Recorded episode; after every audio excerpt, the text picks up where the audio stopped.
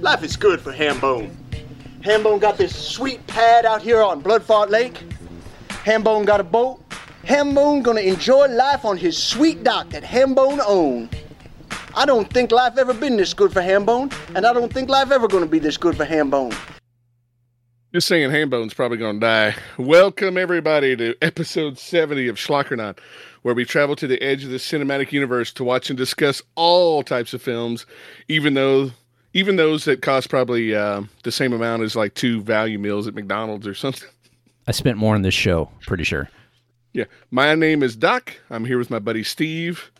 Uh, Steve Bone, as I'm going to call you probably for the rest of the show. Steve nice. Bone. Now on to the show. We So- are talking about 2008's Terror at Bloodfart Lake, not to be confused with Terror on Bloodfart Lake. I know when when you after our last show, Cobra, it's a great show. Um, you had, you had told me when we were speaking post show. You know, and we've done a lot of a lot of fun, a lot of fluff, a lot of a lot of tasty treats lately. We really we need to hit a classic, and I I was Well, you certain know- certain that it was either going to be like Citizen Kane, The Godfather, or Terror at Bloodfart Lake. I was almost positive it was going to be one of those three.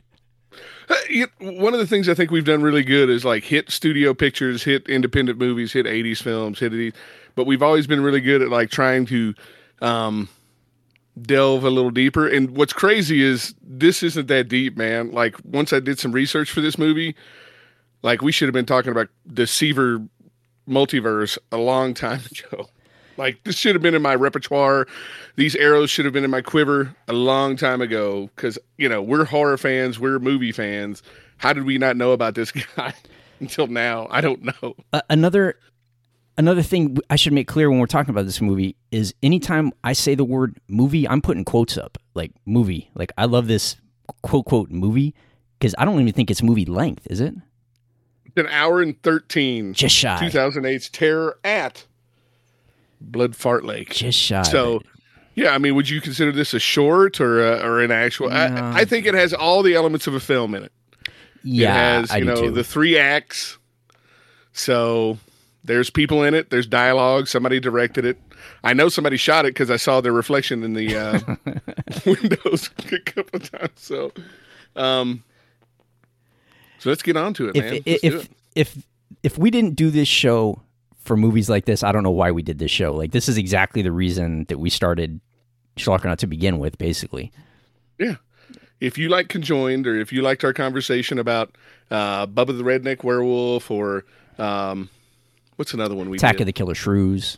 yeah, oh yeah. If you like those those podcasts, those episodes, you're gonna love the crap out of this one. Yeah, I think the text I sent to most people because I was uh, letting a couple of the fellas know when they asked, you know, what are you gonna do next, uh, was basically it's Terror at Bloodfart Lake. It's on Amazon. You don't have to watch it because I, I'm guessing one out of 10, one out of twenty people. This is gonna be a love hate movie. It, there's gonna be people you either love this movie or you're not gonna enjoy it at all. Is my take on That's- this one. That's what's funny. So we're gonna delve into that a little bit. Um, if you look at IMDb, um, that's exactly what you see in the ratings. I believe it. Yeah. it's a nine for some people, nine, ten, and then for others, it's a one. It's like if Yeah. you, you know, why is this director alive? You know, why would they um, foist this out into the world and, and make us all suffer? And then other people are like, this is probably the worst, best movie I've ever seen. I think I think in my notes at like the eight minute mark, I put this might be my new favorite movie. That was eight minutes in. I was like, okay, so I already know right now that this is this is a me this is a Steve movie for sure.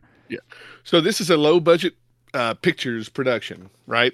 Which is uh, headed up. Uh, low budget pictures or productions? Did we did we Pictures, agree I on? believe. Oh wait, should we do fake sponsor and everything before we do the movie? Yeah, let's yeah, go. let's ahead. get it. Okay, so uh, go ahead, do your fake sponsor. I'll I'll get all this going. My fake sponsor, but hopefully real sponsor one day, is Fright Rags. Nice. Loved by horror fans and probably the only company in the industry to actually have licenses to produce all the shirts that they do. Yeah.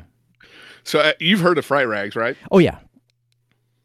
Yeah, I even looked. Okay. I was a little bit curious if anybody in the movie was a part of the actual Fright Rag Fright Rags team. So I went to their website, looked at the About Us to see if I could match up any names from the cast because it's mentioned enough in the movie that I thought maybe there was a connection. So you know? the character Billy Garberina, I think, Yeah. he plays a character named Ben, and Ben I think his name's Scrivener. No, Billy Garberina's Hambone.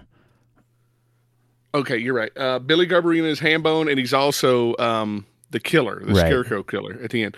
So um, later on, we'll talk about. But one of the characters in the in the uh, film, his name is Ben, which is based on the actual COO, CEO, Okay. and founder of Fright Rags. Okay. So, I knew there had to be a connection because it comes up way too much to to be. and I know- thought, I thought that eventually the uh, Ben, this actual you know owner of Fright Rags, was in one of the uh, low budget pictures movies at some point, but I may be mistaken. Good stuff. All right, my uh, fake sponsor is Fiddlesticks. Now I picked that word because I don't know. Did you catch the uh, Scarecrow killer use the word Fiddlesticks after one of his kills? do, do you know what that is? I had to look it up. I had no clue what that was. Dude, that is something my grandfather said. My like to this day to make my brother laugh. If we're at a family gathering and and things are going off the rails, I'll look over at my brother and I'll just like put my head in my hands and I'll say like fiddlesticks. Fiddlesticks. That's what my grandfather used to do all the time. But any clue the origin of the fiddlestick? No, not at all. Let me enlighten you and everybody. Fiddlesticks are a traditional instrument used to add percussion to old time or Cajun fiddle music, allowing two people to play the fiddle at one time. So basically, while Oh, one so person is fiddling, we're fiddling, yeah. While one person's using the bow and their their fingers on the fretboard, another person would use a pair of straws or knitting needles, and they would tap out a rhythm on the strings between the two hands. That's a fiddlestick. Wow. Okay. So everybody. so why do they murmur it under their breath whenever things go wrong? oh, fiddlesticks. I don't know. fiddlesticks. I don't know, but Maybe that was like a source of like stress relief, where like two people, or maybe that that could be code for like something else. Like, oh, you want to go play some fiddlesticks? If you know what I'm talking about. two dudes, one fiddle. Is that the? That's what I got out of that. All right, all right. Let me play as a spoiler warning. We'll get to it. Let's do it. Now, these old Schlockernaut boys are going to be diving deep into a pond here in Hazzard County. This show is going to be spoiled worse than the eggs in Uncle Jesse's sack. All right. So, can you guess the IMDb rating for this movie? Okay, so I'm going to use some math here. I'm going to say one out of ten or one out of twenty people liked it. So I'm going to say, is it a, is it in the low thirty percent? It's it's going to be uh, a number out of ten, but it could be a number with uh, you know point, a with a decimal point. Okay, too. I'll say three Yeah, point with a three point. point six. Three point six. It's right on, dude. No kidding. Dead on it. Seriously, No, that is dead on it. That is the number. Math. which is crazy to me which which basically shows that imdb doesn't mean diddly squat Yeah, pretty much. because i mean I can imagine me sitting down watching you know low budget picture films uh, with friends for sure like nonstop because chris seaver he is the writer producer director uh, not producer but writer director of most of the low budget picture films and he's our age and he's had um, a particularly um, different i guess childhood than i don't know uh, his parents both had him when he was 16 years old so he was raised by his grandparents and i'm sure they gave him anything he wanted so he's basically just like gorged himself on pop culture throughout his entire life which shows in these Shit, movies. yeah, way. Actually, for me, too many pop culture references in this movie. They were coming and they were very specific. So like the, the this movie spoke to me and then I watched another movie. I'll talk about that later too. I watched another low budget pictures movie and that spoke to me too because he's our age. Uh, he's was raised, you know, I was a middle kid, so basically I raised myself watching movies and video games and all that stuff. So that you know, like the jokes about Peter Steele and Glenn Danzig and stuff like that, that all just like that was right up my alley, man. But doesn't and this could be a me thing, but and this is, I'm not speaking directly towards this movie, but movies in general, when they have too many pop culture references, I think it it um it dates the movie a little bit. And I'm not saying that this movie's going to withstand the test of time, and in 50 years people are going to look back at it. But I'm saying a movie that was No, in like this the early 70s, let's say, like a you know popular movie that had too many pop culture references from maybe the early 60s or 50s now i wouldn't get those references. Like i wouldn't know who this guy is or that music was or this band. And i think if you put too much of that in a movie you're you're taking the risk of dating late of sure. later people thinking like well who the heck is that? You know or what what is that reference a little bit? You're pigeonholing this movie into a particular era that you know 20 years from now, people aren't going to know the Peter Steele reference. Peter Steele's been dead for what 10 years now. The lead singer of Type O Negative, rest in peace. Um, they make that joke. You know, Glenn Danzig, lead singer of the Misfits, singer of Danzig. They make a joke with him. Uh, a lot of, lot of tongue in cheek. A lot of um, like even the tropes in the movie, like the the the the um, basis of the movie, like the plot is stolen from other movies, like the burning and things of that Right. nature, right? Which yeah, they even bring it up in the movie. It's a little nod. I think they do, don't they? Yeah. They- like they wear their horror roots on their sleeve and the fright rags and everything else. So Yeah. like and, and that's what's fun about a Seaververse movie is the actors have to provide their own costumes.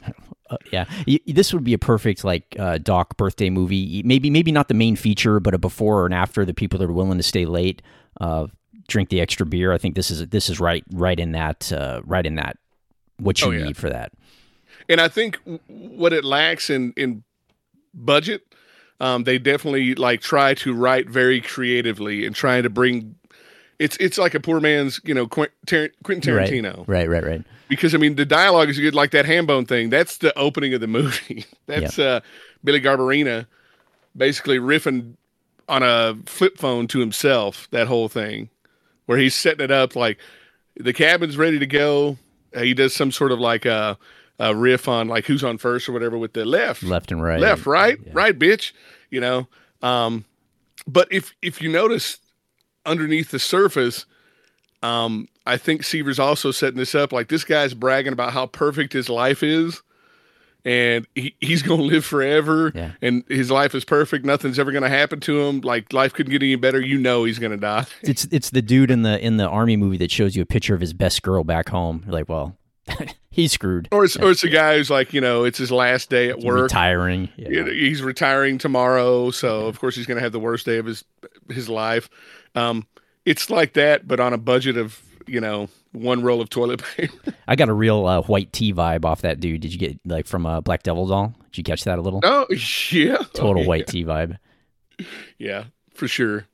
ham bones going to live forever. Yeah. and he doesn't because he is immediately um, killed by the scarecrow guy. I guess. Sure. And that was uh, that that that way of dying off the dock with the coming off the water's been done plenty o times before. So you know you've seen it coming a hundred miles away, but it doesn't matter. The character was But fun. it's on purpose. It's on purpose. Yeah. yeah. The character's fun and he gives you enough exposition to understand that people are coming to the lake. If he's not there, they're supposed to talk to the caretaker. You get everything you need to know out of this dude leaving a voicemail or talking to his girl. And I thought that was a pretty tidy way to get get the movie started. You know, Oh, dude, he he's a master at like making sure all the ends are covered, the the, the knots are tied up, um, just to get the movie going for Yeah.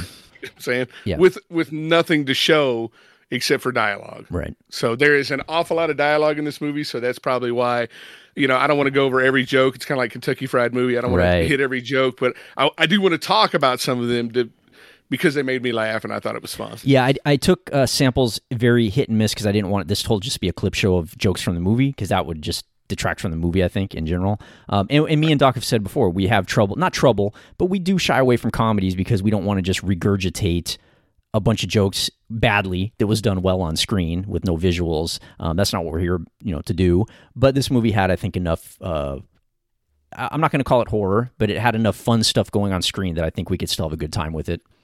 It's a shotgun effect, right? Just like sh- shoot it at the wall and see what sticks. Yeah, And there is a lot he shot at the wall. yeah, yeah, totally. Uh, so Hambone's played by Billy Garberina. He's a uh, Seaver film regular.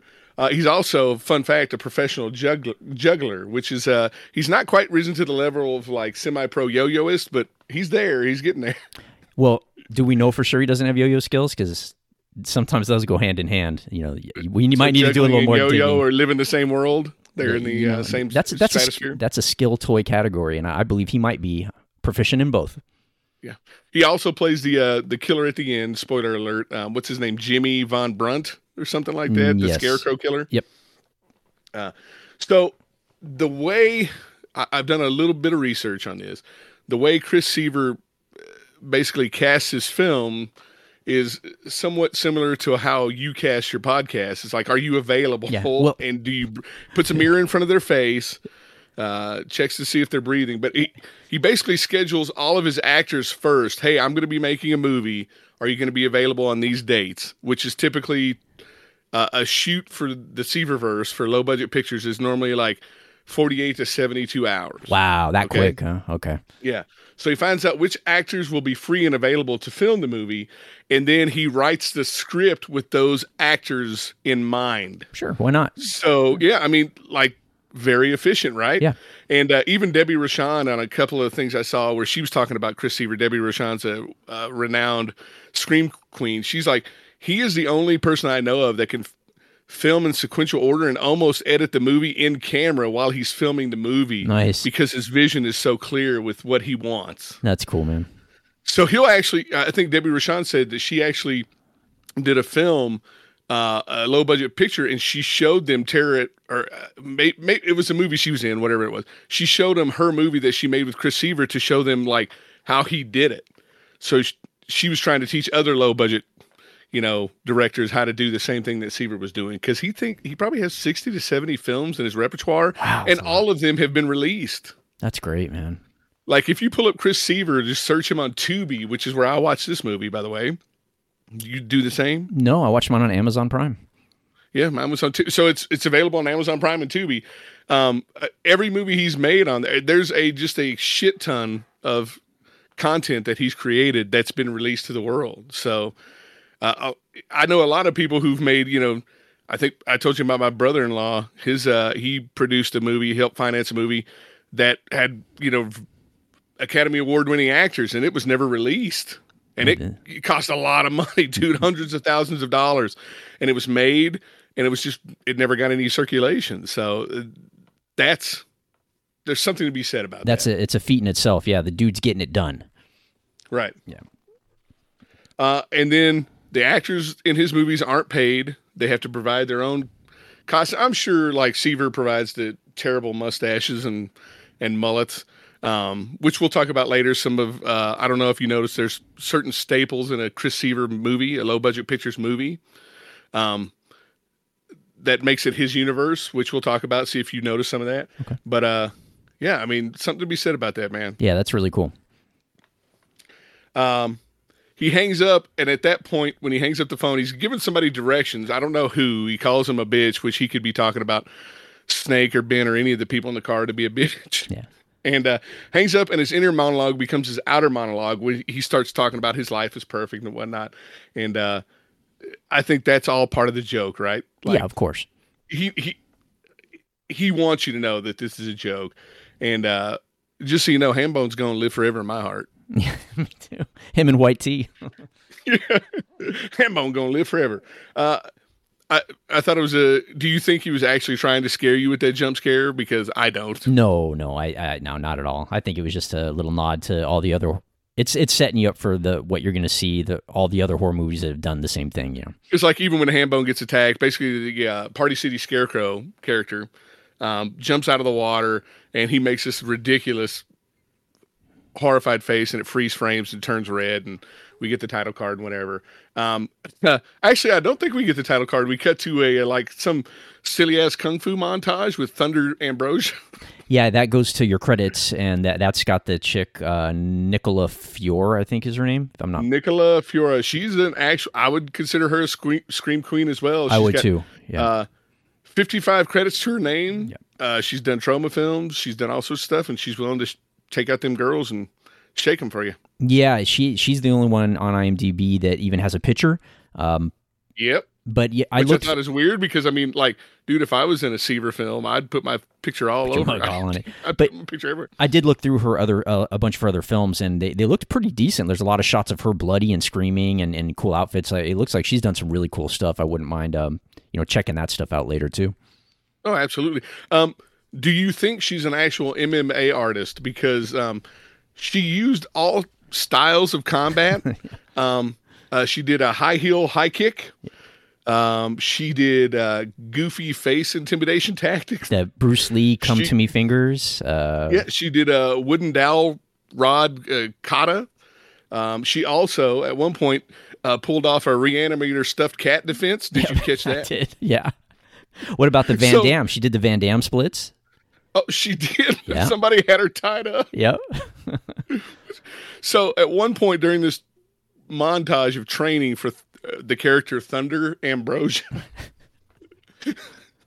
which she's got away with way with the uh, English language. I'll tell you that right now. Yeah, she switched Um, between that. Uh, she did a lot of that. Carrie Fisher, the um, switch to British for no reason, uh, Star Wars stuff. but I'm telling you, man, if you're gonna give me credits, especially low budget credits, this is the way to do it. This is it, man. You give me something to look at. It's fun. It was goofy. She was making funny faces. She was doing some some gung fu. It- it- credits. I think we've seen probably some of the best credits ever in our low budget stuff uh, compared to the big budget stuff. Oh yeah. Oh yeah. Because they they have to use ingenuity and um, uniqueness in their films. Yeah. They can't just. But like I said, I say that, and then he throws a stuffed animal in her face, and she wrestles with it, just like you know Dr. Herbert West did Yeah. in Reanimator. So you know he's a horror fan. Just when you see that, you're like, oh, I recognize that. I see what he's trying to do here. Yeah. So, um, literally the actors you, you can already tell with Hambone and Thunder Ambrosia that these actors are just hamming it up. They're having a good time. I, I mean, if they're not having a good time, I couldn't tell because you can't do that shit without just laughing. I, I it would be impossible. cut, you know? I, I would be Oh, impossible. 100%. yeah, yeah. And I have seen some behind the scenes stuff with Chris Seaver and the actors, you know, he he gets what he wants and then the actors just keep going and going and going because they're trying to make people laugh it looks like. Yeah. They made themselves laugh So- a few times. Did you catch them like covering their Oh, mouth? yeah. Yeah. Yeah. Did you did you uh did you see the uh, Teen Ape walk on too? No, but I saw the credit and I was like, "What the hell was it?" Oh, was that was that at the end um, with of her At the end credit of the scene? montage, Yes, she pulls yes, the money out of her bra and she pays, pays Teen the teen Ape. ape. Yes, I Um, did see it. Teen Ape better get his money, and uh, that is a Seaververse movie recurring character. There are actually movies that he's made, like Teen Teen Ape versus Sex Squatch, Gotcha. things of that nature. So, you know, when people who love low budget pictures see Teen Ape, that's what they want. That's what they've come for. And I'll tell you later that some of the characters in this movie, I've wa- I started watching other Seaver films. And other characters from this movie recur in his other movies. So there's a, is there's a there's a Seaververse, is what you're telling me. There is a Seaver multiverse, yes. That Lou DeChampa, my favorite person ever. He's, he's great. Lou DeChampa lives. That's why I could not stop sending you guys those. It's so good. So uh, now we go on to our Evil Dead homage. I don't know if you caught that, Totally, but the uh, yep. the group of teens driving in a car Yeah. uh, through the woods To a and it breaks cabin. To a cabin in the a- to a woods. in the woods, Right. Uh, and of course, the car breaks down, and it breaks down because Snake used the gas money on Munchies because you you can tell in the first three seconds of him being on the screen, he's the like stoner loser, Yeah, right? Snake, because his dialogue is basically, "All right, man, yeah. No way. fucking metal, bro." Yeah, yeah. So the car runs out of gas. Ben gets out. He's upset. Uh, I guess you couldn't tell by his acting, but the words said the words said he was angry, and. uh That's good. Uh, That's really good. But yeah, so he gave Snake thirty dollars to fill up the tank, and he spent five dollars on gas and the rest of it on munchies. Yeah. So that's that's the one issue I did have with the movie is like you would be introduced to the characters, and then again you would be reintroduced to the characters, and then again every time a new actor came into the movie, you would meet the characters all over again. I, I didn't bother me. Yeah, I mean, this movie is the characters. Without the characters, that that's it. There is no. That's it. So it, I didn't. Yeah, I didn't I- have an issue with it. I, I would say like he knows that if you don't care about the characters, you don't care if they die. So he he's trying to, and they're all stock characters, man. This is you know the American Pie of of low budget horror movies because everybody, you know, there's the jock, the stoner, the you know the nerd, The drama club the- chick, the goth, the flapper, Yeah. the flapper, Yeah. the, the goth the chick. goth chick. yeah, the New Jersey, the New Jersey guy who was awesome Oh, too. yeah. by the way, totally Who loved uh, Kip Winger? He ended every anyway- sentence. He ended every sentence with "Hey, oh, hey, they would they would come into a scene and he was still a hey, oh, hey, hey, oh, hey," from the from the previous cut. so good. So the greatest intro ever, Leo DeChampa pops up out of the middle of this the scene. between all four of them, Yeah, and he just chews through the dialogue, man. And he's got the worst mullet and mustache combo I think has ever been filmed. Oh, it was so good. His mustache looked like a black comb, you know, scotch taped to his face. It was terrible. But out of the people that I did show cuts to, um, he was a fan favorite. Like everyone was like, "That dude's funny." Like everyone liked it. he was so fun when he would just uh push the air out through his mustache. Yeah, it mustache. Sometimes it would half fall off, like half of it would peel away from his lip. Oh, that was good. I saw. but, uh, Spoiler alert: Leo DeChampa's in another movie I'll talk about later. At one point, he had something. It may have been this movie. Even it's all just mashing together, but he had like white shit on his. Oh, that's this his movie. Fake mustache, Yeah, and he's that's like, "You're making my mustache come." Yeah, that's it. That was this movie. Yeah, Okay, yeah. Oh, uh, dude, he was he awesome. was, it he was he was absolutely awesome and he i guess when they drove past leo while he was walking down the street they threw tra- trash at him so he actually again dated himself he referenced that indian commercial about the uh, littering Yeah. do i look so- like some native american crying on the side of the road yeah. I got. I so what I did because I didn't know what quite what to do with audio on this one. Uh, again, I didn't want to just play the jokes. But what I did do is I took a little sni- snippet of each of them talking, so that you could, if you if you don't watch the movie, you could get a feel for like the the character they were going for. And I've also tried to. I mean, I wrote down so many characters. Where like it's a mashup of this person and that person. So if you want, I could play him as you speak about him, and then we can we can try to figure out what what the actual voice they were looking for is.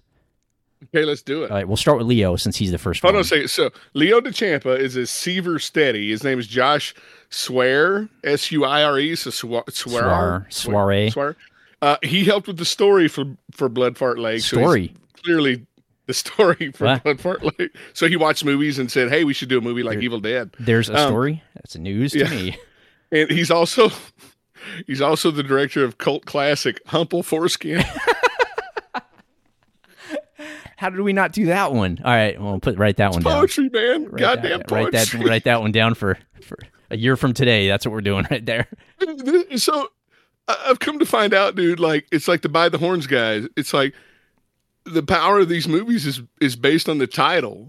Yeah, I mean, if you'd called this like Evil Cabin, it wasn't wouldn't be as cool as Terror at Blood Fart Lake. No, no, there was a couple like uh, Dave was one of them when he asked what the movie we're doing, and I said it, and he's like, "Of course you are." Like it, it- that name alone was like, "Yeah, I'm sure that's what you're doing next." They, it it, Uh. it makes an impact. It's not just the terror. I'd love to see over the top on the on the list. Over the top, Cobra, Terror, Terror at Blood All right, so here's a cut of Leo uh, waxing on. I don't even know what part of the movie this is from. I just took random cuts, but just so you can get a feel for his his delivery and what he's all about.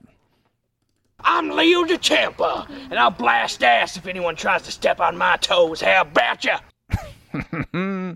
How about ya? So So, and I had this in my notes later, but I'm going to talk about it now. Leo DeChampa is my friend Jeff Daughtry. he t- talks like that. He he would do characters like that. Oh, that's great. That guy was probably the funniest person I've ever known in my entire life. Like I remember one time, you're probably not going to find this funny, but for some reason this is I was near death laughing so hard. I see him like carving into the desk in school, right? And he is like carved into the desk uh, just a random group of letters, okay? Like B B R P L T B R T and he gets to the end of it. It's like 16 letters long, and he gets to the end of it. He goes, "I like to write what farts sound like." oh, he really? That's that's the um, that's the visual rep- visual representation. so then, after he after he says that, he goes through all the letters and like sounds it out perfectly like a fart, like that's pretty good. It's good. it's so stupid. But he would he would do characters. He uh, he actually created a metal band in uh, Tennessee where it's based on Ronald McDonald and all the characters in the group. I know it sounds like Mac Sabbath, but he was doing Mac Sabbath before that was a thing. I think he's called he- into the show before because he did a real good country voice, didn't he? No, I don't think he. I don't know if he listens to the show. or not. Jeff Schaefer has called into the show quite a bit from back home, but I don't think Daughtry. I haven't talked to that guy in probably twenty five years. But he was literally the hands down the funniest guy, and he would sound like Leo DeChampa doing That's great. like characters and shit. So, so speaking of Leo, what do you I, think he sounds like? I'm getting. I'm going to give you a bunch of bunch of characters here. Um, Well, first I'll give you this because I made the cut. Then I'm gonna cuff you and stuff you. Because I did catch a little Roscoe in the delivery, right? A little bit of Roscoe. But yeah. Oh yeah, absolutely. I'm gonna throw in there a little sling blade. I caught a little a little sling blade, a little bit of foghorn leghorn, um, maybe a little bit of Macho Man Randy Savage, yeah. Oh yeah. and maybe the Water Boy to finish it all out. It's a little. So I think if you take all those put together, you get a pretty good Leo. If you're you know if you're looking for Oh, that, boys. The other movie I saw him in, he did that character again, just perfectly, dude. It was so good. That's great. Uh, and the way he would just end the co- end the dialogue with "How about you?" or "What you think about that?" or Yeah, he was he was a he was definitely a favorite. Yeah. Um, it's the, and I think also, you know, he's doing that, what typical like local crazy that warns the group not to go up to that dang blood fart lake because it's cursed. You don't want to go out there. It's cursed. I tell you what you. Yeah, yeah, yeah. Oh He tells him a yeah. That's what he he tells him a little bit about the legend of uh, retard scarecrow Jimmy Van Brunt. Yeah, while he's filling up, he he does offer to uh, fill up their tank for him. So as he's filling up the tank, which is he's peeing in the tank, he opens it up and takes a Champa piss. in there. Diesel, man. Champa Diesel. He tells the whole story of of the of the curse uh, or the terror at the lake, which I thought was a pretty efficient way to get to get the story done. Plus, it was fun. You get to you know, i i and if you're really not paying attention, they don't really draw your attention that he's pissing in the gas tank. He's it's kind of like literally he's just he's like, standing there. I'm gonna do you one better. I know you threw. Uh, well, he says, I know you threw uh, trash on me, but you're going up for that one sexy crazy weekend before you start your schooling. so I'm gonna give you a free tank of gas. And so he just walks up nonchalantly, pulls down his pants, starts pissing in the gas tank while he tells the story of uh, Jimmy Van Brunt, Yep. Who was uh, burnt alive in a scarecrow costume that he hid in for protection. I guess. got lost in a cornfield and the local kids that didn't like him burnt down the cornfield he crawled into the scarecrow's outfit because he thought it would keep him safe was what i gathered from the from this tale So we have basically the burning, Yep. which you've seen, I'm sure. So i have not What's funny, I've not seen the you burn haven't seen The Burning, remember we, when we did madman i told you i really want to see that. Yeah, uh, we need there's so to uh, remedy reference. that ASAP, man, because uh, Aaron's going to hate you if you haven't seen that film. yeah no i really want So- to i really want to though So the goth girl, Meredith, uh, I guess orgasms five times just from hearing the spooky story. meredith slash sally i think it was sally was her name too yeah. W- so immediately when she said that, I knew she was going for the uh, Nightmare Before Christmas vibe, Yep. which she confirms later. So she's basically your quintessential hot topic goth chick. Yeah, everything's dark and and and the world is is a cesspool and eternal shadows and pain's embrace and that that chick. Yeah. She literally said, I orgasmed five times from that story. So Yeah. let's get to the cottage ASAP so I can corpse fuck uh, the scarecrow. And also just, just, you know, anything you would see at Hot Topic or that's popular culture she's into. Yeah. Robert Smith from The Cure, blah, blah, blah. So um, Leo's exit is as abrupt as his entrance. And he's basically just uh, heads out and they start driving. So he says during his dialogue, you got half a day's drive to get to the cottage. And they film the entire drive when they get back in the car to the cottage, and it was literally less than a block away. Yeah, yeah, yeah. That's all right though. Efficiency is needed here. Yeah, it's fine. Yeah, and then there's another Seaver staple. Um, while they're driving, you get a ample sampling of ska music. Yeah, I noticed a lot of weird. The music in this pl- was all over the place. You know what I did catch though in the background was a ton of. It reminded me of conjoined, uh, like that free use classical. The classical music was in the Oh, background yeah, quite yeah, a bit. absolutely. and then it would be ska like a, a ska band and then it would it would jump to rock at a certain point and the music was really disjointed it was all over the place it didn't bother Every me Every time somebody's was- killed is like the uh, blackest of black metal you've ever heard. It like, Right. basically sounds like somebody turned on a garbage disposal and filled it with glass. yeah yeah a lot of classical a lot of ska like a, a weird mix but it was fine because the movie's weird as shit anyway so who, you know who cares about that So they uh, get to the ki- cottage. They call it not a cabin, the cottage. beautiful cabin And, uh, though that shit was dope yeah. it looked like the twilight And dude, you know, Twilight. researching Seaver stuff, like everybody in his small town knows him. So they give him access to any location he wants. He has filmed everywhere, and that shows in the production value, right? If you have actual locations to film in, like a grocery store or gas station, it's just going to make it that. I mean, because Conjoined was basically all sets. It looked like pretty much, right? oh yeah same with uh, monster sets all that stuff except for the Yeah, factory uh, yeah. except for the end of it. At, yeah, but I mean, and he, you know, a couple of the actors in the behind the scenes stuff have said like that's that's a choice that he makes. He could do it on a set, but he makes those choices to, and so it it shows that he's actually a valid director. Scouting Like, locations. Yep.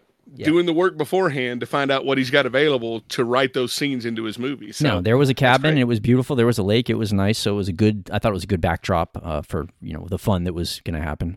Yeah, absolutely. And I, I have my Uh, notes and- here. See if you agree or not, Doc. Because I was kind of just get this movie. I was just you're just getting into it now. We're about 10, 15 minutes in, and I was I was getting a real vibe of something. I was trying to place it.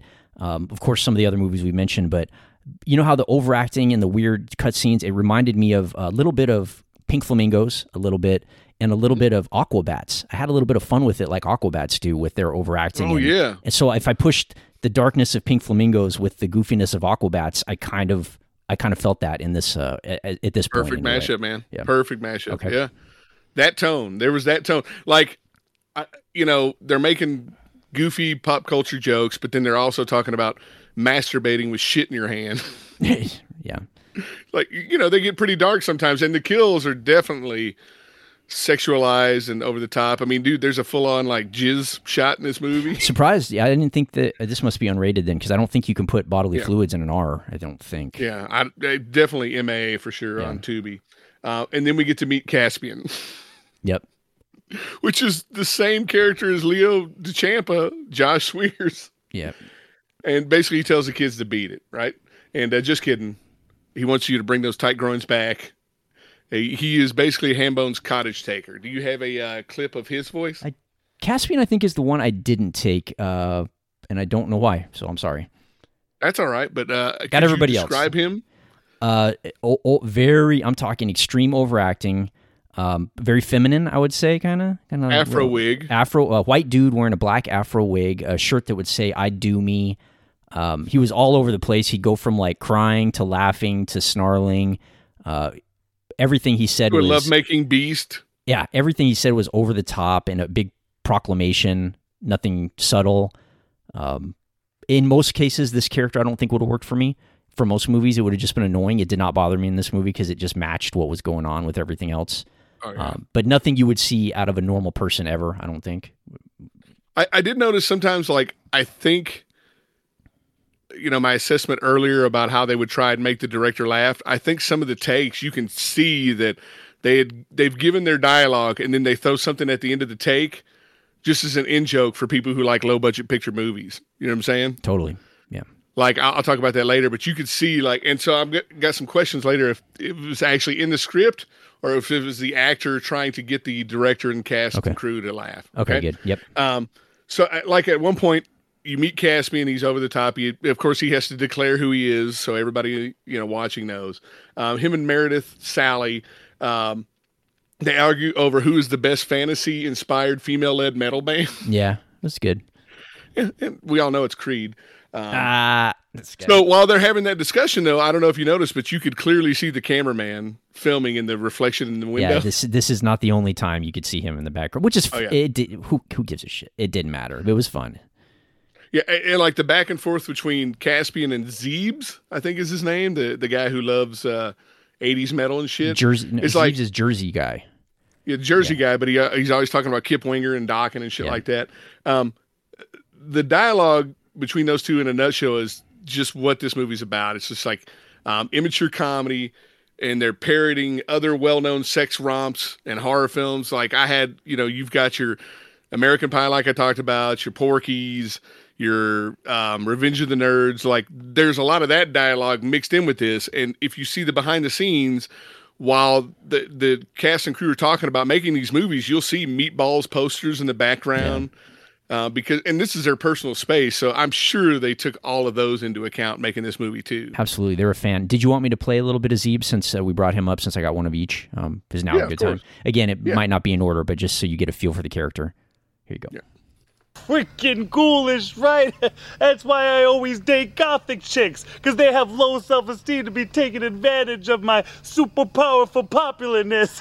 yeah, you way, yo. You know that's funny because you know a lot of the actors in Seaver's projects would talk about how they have said words on on film for him that they've never even heard Right. before. you can tell he's got a, a verbose vocabulary. He's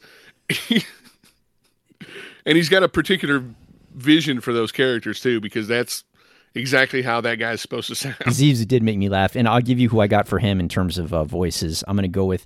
Uh, th- I might be dating myself here, but Vinny Barbarino from um, Yep. Welcome Back, Kotter, mixed Welcome with Kotter. a little Ray Romano because I caught a little of that nasally Ray Romano in there. So I'm thinking That voice in the background coming from your nose. yeah, yeah, a little, little, a little. Uh, uh, Barber. Hey, wait, Vinny Barbarino, Billy Garberina. Yeah, very close. Very close. Which they actually make fun of that dude in the movie. They do, and I didn't know that till I was doing my research later. It's funny, but uh, yeah, that Zeeves So- Zeeves did make me laugh, and um, I'll throw it in now. So I, I was watching the movie uh, for one of the other times getting cuts, and Lynn was my wife. Lynn was in the background doing, uh, I think she was folding laundry or something, and she was right away, uh, as you would expect, right? Like, what are you watching? You know, like it, Yeah, dismissal, is dismissive. Like, really, Yeah. that is that what you guys are doing? You know, that whole thing. But I'll tell you what, man. She did. I did look back a couple times because she she heard me laugh. I'm in the back. I'm in the. I'm watching it like this. I'm over here laughing and chortling and stifling, and uh, I did catch her laughing a couple times. I looked back and she was smirking, and most of the time it was Zeebs because for some reason that that accent really made her laugh, and uh, Leo DeChampa. It's very pronounced. Yeah, those two guys. Uh, a little bit of Snake too when he would do his exclamations out of nowhere. Who that was Dude, hilarious. that's why I just it, it blows me away that Caspian didn't have that same effect because like when Zeebs and Caspian are talking about Sally's ass, he literally says like her ass would make a hobo fuck a trash can. yeah, I, I I guess it's just like the the delivery method for the joke. Like you connected more with Zeebs than I connected more with Caspian because Right. he was just so stupid. well, I think they were all kind of stupid, but also fun. Fun is also, and, and I'm telling you, usually these characters would drive me nuts, right? This would be like, but I think because because they're all doing it, maybe, or or because it's so Dude, over the we top, haven't it even works. talked about uh, Gwendolyn yet with her flapper my act. Oh my god! and I'll tell you when she was the funniest. She was the fun, and you're not. I don't think you're supposed. She's supposed to be annoying. She's the she's the drama chick. The uh, everything He's an is actor in yeah. the top, which, which I don't know if you noticed this or not, but a, a wraparound. So uh, I was going to talk about it later, but in every Seaver film, he he opens it up with a different title card. So it'll say like, "Who gives a fuck about Seaver production?" or "It's a Seaver skin tag," uh, "Seaver uh, fuck all." This one was called a Seaver talkie. Which There you go. it seems like this chick It's is the first talkie she's ever She been is. in because she's overacting the entire time. right. Every everything she does is um, you're gonna be famous in pictures, kid. You see, uh, I'm gonna call Auntie and get the cameras down here Oh. now, kiddo. He gave him the old 23 skidoo. Like every well, fuck. Why am I doing? I got I got a cut of her. I don't know why we're doing it. Let me just. I'll play. Gl- I'll play Gwen now, so you can get a cut of her. Ah, so you were acting like you were going to throw us out, eh? Ha! Well done, trickster. I could feel the emotions. What's your name, Squelly Doodles? So that shouldn't work, dude. There's that should not work for me. That is No. not what I normally would think funny, but she was really funny in this. And, and, and I don't know if that was a direction for her or she did it herself, but the, the pronunciation of motion, Em- emotion, dude. She, yeah, she emotion. her, I'll tell you So- what she's funniest though. Not the talk. If you just watch her in the background while other people are talking, she's She's always doing wackadoodle She's, flappers. she's doing jazz hands in the background. She's tap dancing. She's big mugging for the camera. You know what she reminded me of a little bit? She would be like one of the ladies in the Three Stooges, like a female Three Stooge, like Yeah, old timey yep. flapper chick, waving her hands around, and she's got this stupid turban thing on and the big glasses. But oh, Even when she swims, uh, she's got the, like that glitter cap she puts on. it shouldn't have worked. This that character should not have worked. I don't know why she did, but it should not have worked. Well, the reason I talked about emotion is because anytime in a Seaver film they say the word wind, can you guess what they have to pronounce? No, what? Wind. Wind. So in every Seaver film, if somebody says the word wind, they have to pronounce it wind. That's funny. Like Cool Whip thing from Family Guy. Yeah. So I wonder who came up with it first. I want to know. I don't know that Gwen character, man. I just she had no right to be that that entertaining. She should have been annoying as as as shit, but it Right. worked. It worked. Yeah.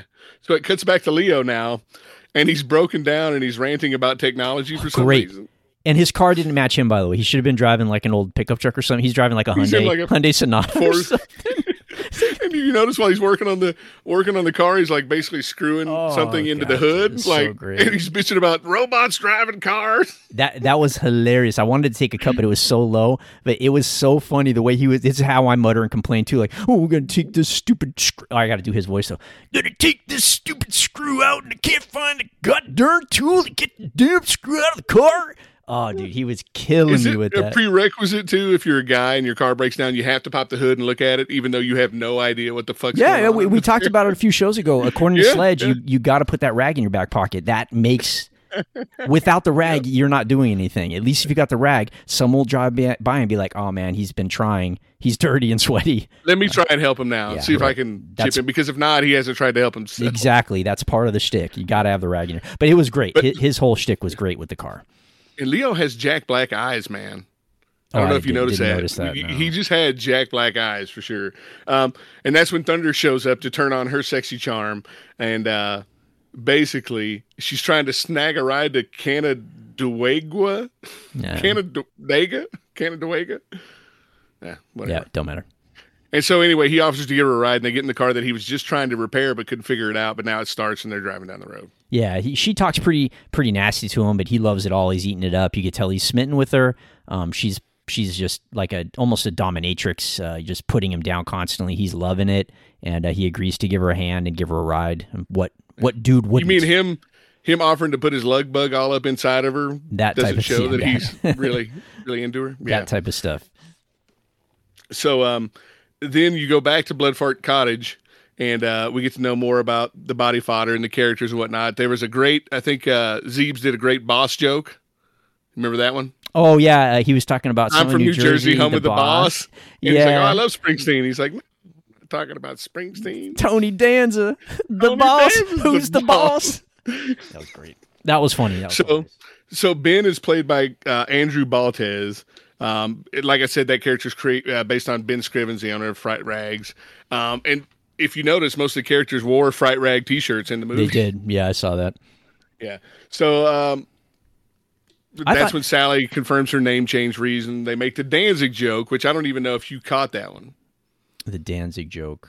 She mentioned something about wanting to be abducted by Danzig and taken to the third level of hell. And then once she said Danzig, all the other characters Oh, they went, did. Whoa. Yeah, right. Yeah, they all did. Like They the all did Misfits or thing. Yeah.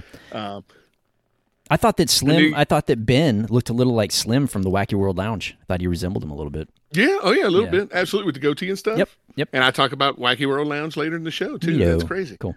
Um, so you meet basically you meet Ben, Snake, Zeebs, Gwendolyn. I think we've been through all the characters now. Everybody's been Nope. introduced. Courtney. right? Still not Courtney. Courtney. Yeah. Ashley. Oh, Ashley. Yeah, not Ashley yet. Uh, you mean Slutty McTramp Yes, her. yeah. So Ben sees her while they're basically introducing everybody. We meet the now the girl next door, Ashley, who is uh, coming out of the lake from a fresh from a swim. So Ben tries to go over there and um, perv out on her, right? You know how they introduce uh, Ashley was was a snake introduced her, and it was hilarious. I- Here's the code. Oh, he said boobs. Yeah, here. Boobs. Thought that was great. Figure I could use that for from now on. hey, you know, okay, I didn't I didn't do snake yet. You want to get him out of the way because that's all of them. Sure, yeah, okay, yeah, because he's been talking. So here's a cut of snake. What? Who's taking my tunages, man? Zeebs, if this is you, man, I'm totally gonna sweat all over you tomorrow. It's not cool to jack a man's tunes. Fucking A, no. So Snake was great. Um, he was his smaller part in the movie, and most of his stuff was. Uh, he was probably a newer cast member because you know, um, you want to be in a Seaver film, reach out to him. He, he may put you in one. Yeah, we got a shot. and uh, yeah, yeah, So, uh, um, I guarantee he was probably one of the newer actors. So he Seaver didn't really quite know what he could do yet. So sooner or later he'll be a Leo DeChampa. Well, I, I hope so because he was one of my favorites. He did other exclamations like this, What the fuck are those? which I like that type of stuff. Killed me. it killed me. Um, and for him, I had one voice in my head the whole time. Rex Kwon Do from Napoleon Dynamite. Yep. You want to get kicked with somebody wearing these pants? Break the leg, walk away. Break the leg, walk away. Oh, dude, Snake was killing me, dude. So, um, yeah, Rex Kwon Do all day whenever I was watching him. You don't think Ben talking about it must be cold in the, the lake because of her nips, Oh, and then she coming back? Horrible. So Ben goes over once Ashley comes out of the uh, lake. He's trying to hit on her and whatnot. It's like a perfect 10 thing, right? Like a Bo Derek coming out of the lake. yeah, hair it's wet, like yeah. a, but it's like a 14 year old coming up with pickup lines. This is exactly what. They Yeah, dude. it was good. So at the end of the conversation, apparently Ashley has IBS because she has to go take a shit and she farts her way out of the scene. Yeah, I think she got out of there by saying like, "I just pooped my bathing suit. I got to go." Something. It was. It was a. the shit noises she walks out of frame. Uh, it was. It, it was. And they did this more than once. A lot of the times, it almost seemed like they didn't know how to get out of that. They didn't know how to get out of that particular moment of the film and transition to the next. So they would just do something ridiculous, and that was one of them. And it really did work. It, it shouldn't have, but it really did work. Like later, Ben says something about he finishes his dialogue and he says something about the enchiladas and runs out of scene like Yeah. he's got a shit. So Yeah, I was like, is that in the script? Yeah. So Or sometimes if Um, they didn't know how to end it, the uh, Gwen chick would just do jazz hands and get in front of the camera and then dance away. In the middle of the talk, she would just dance out, and that would be the end of the scene. Oh, it's so good. uh, so that's a Seaver staple, I would assume. Awesome. So it then cuts to Leo and Thunder traveling, apparently driving through space. Uh, Did you see the background in the car? The green screen was slightly off on on, the driving. I, I hope that was on purpose. I, I gotta imagine that was on purpose. It, kind of reminded me of like those old viewfinders you had as a kid where you'd put the circle disc in and you'd Oh. click the click the button and it would change scenes. So it was like it would be like the nebula, some star formation, then Jupiter, then Mars, then you know Then Leo DeChampa. Leo DeChampa just arguing with Thunder about going out to Bloodfart Lake because it's doomed. That tells you. Yeah, yeah. He now he finds out where she's actually going, and he's telling her, "No way, not gonna happen." You're, oh yeah, and something else, and they have an argument about the the curse at the lake, which we've already heard about the curse. So now he's giving it to her. She's already aware of it and doesn't care, um, and she wants to keep going. So she punches him out of the car, and I sent you the clip. So- I don't even know if you watched it. so great. where Of course I did. Yeah, He's like, I fell on my weird out. yeah. And then she like farts on him and drives away or something. drives away. She literally rips ass on him and drives away. Yeah, because he's not he's not So- willing to go there because of the curse. But Leo's got a heart of gold and he's got a boner of bronze, I'm sure, Right. because he's going to go help her anyway. A heart of gold and a penis of iron. He's gonna go help. Because, you know, he's only thinking with his dick. So um, that's when uh, they cut back to the cabin and they start making fun of the actual actors in the film. So one of the names of the actors is Billy Garberina. And so they're talking about actors, and they say, uh, I think Sally says, "Who's the poor man, Skeet Ulrich?" And and I think Snake comes into the scene. He's like Billy Garberina. So they're actually making fun of the actors in the film.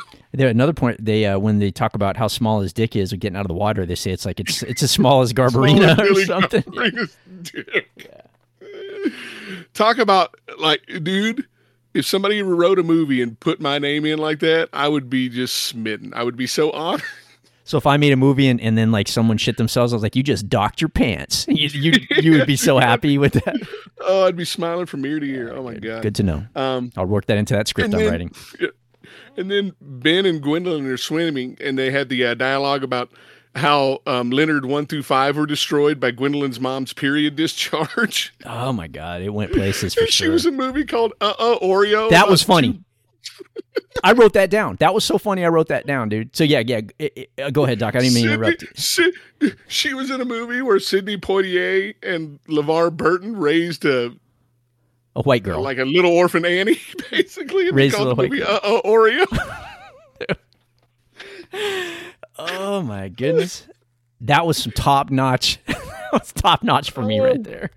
Dude, that's comedy fucking gold. I got I, I got to send you a picture of my notes because it's all in caps with like exclamation points and circles around it. Uh oh, Oreo.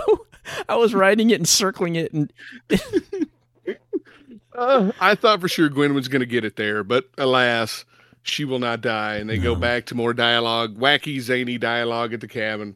Um, Ashley meets everyone, so we do too again. yeah, So when Ashley walks into the cabin, everybody has to introduce themselves and talk about their character and whatnot. But you were fine with it. I was just like, okay, I know this already. uh, so yeah. I was. go. It didn't matter to me. Yeah.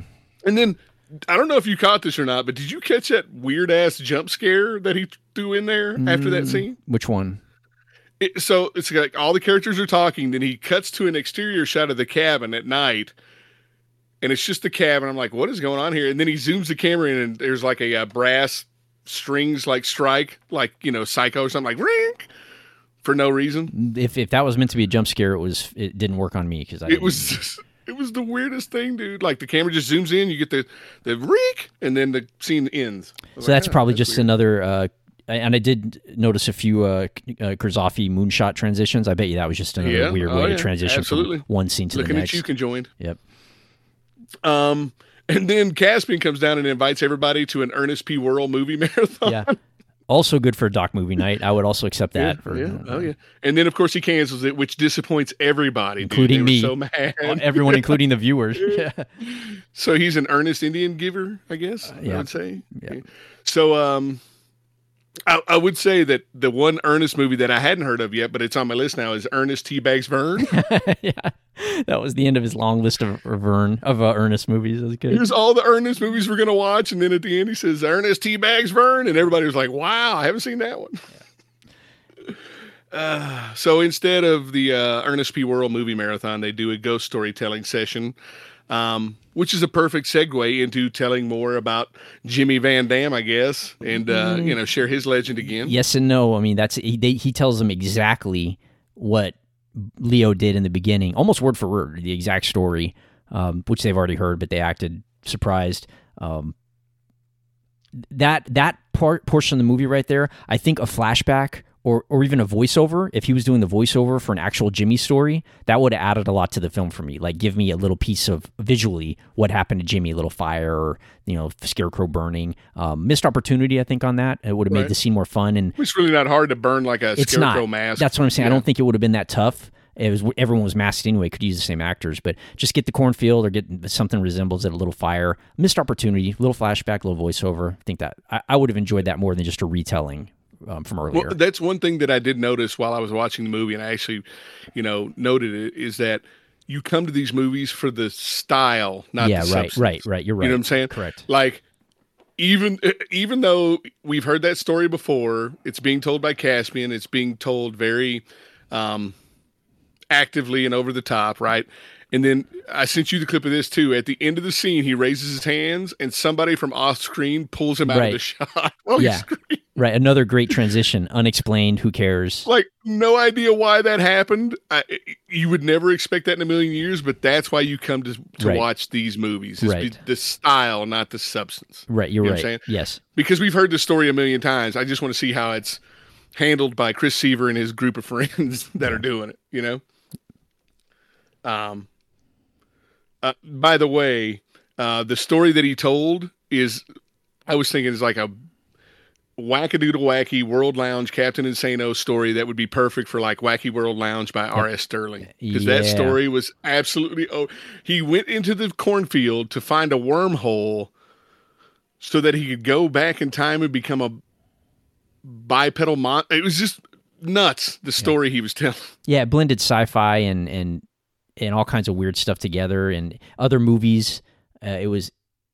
and, then the- at the end he just crawled up in the uh, scarecrow and burned alive Yeah. And the guy's telling the So of- story with a, like the flashlight under his chin, classic, you know, ghost telling everything, what you expect.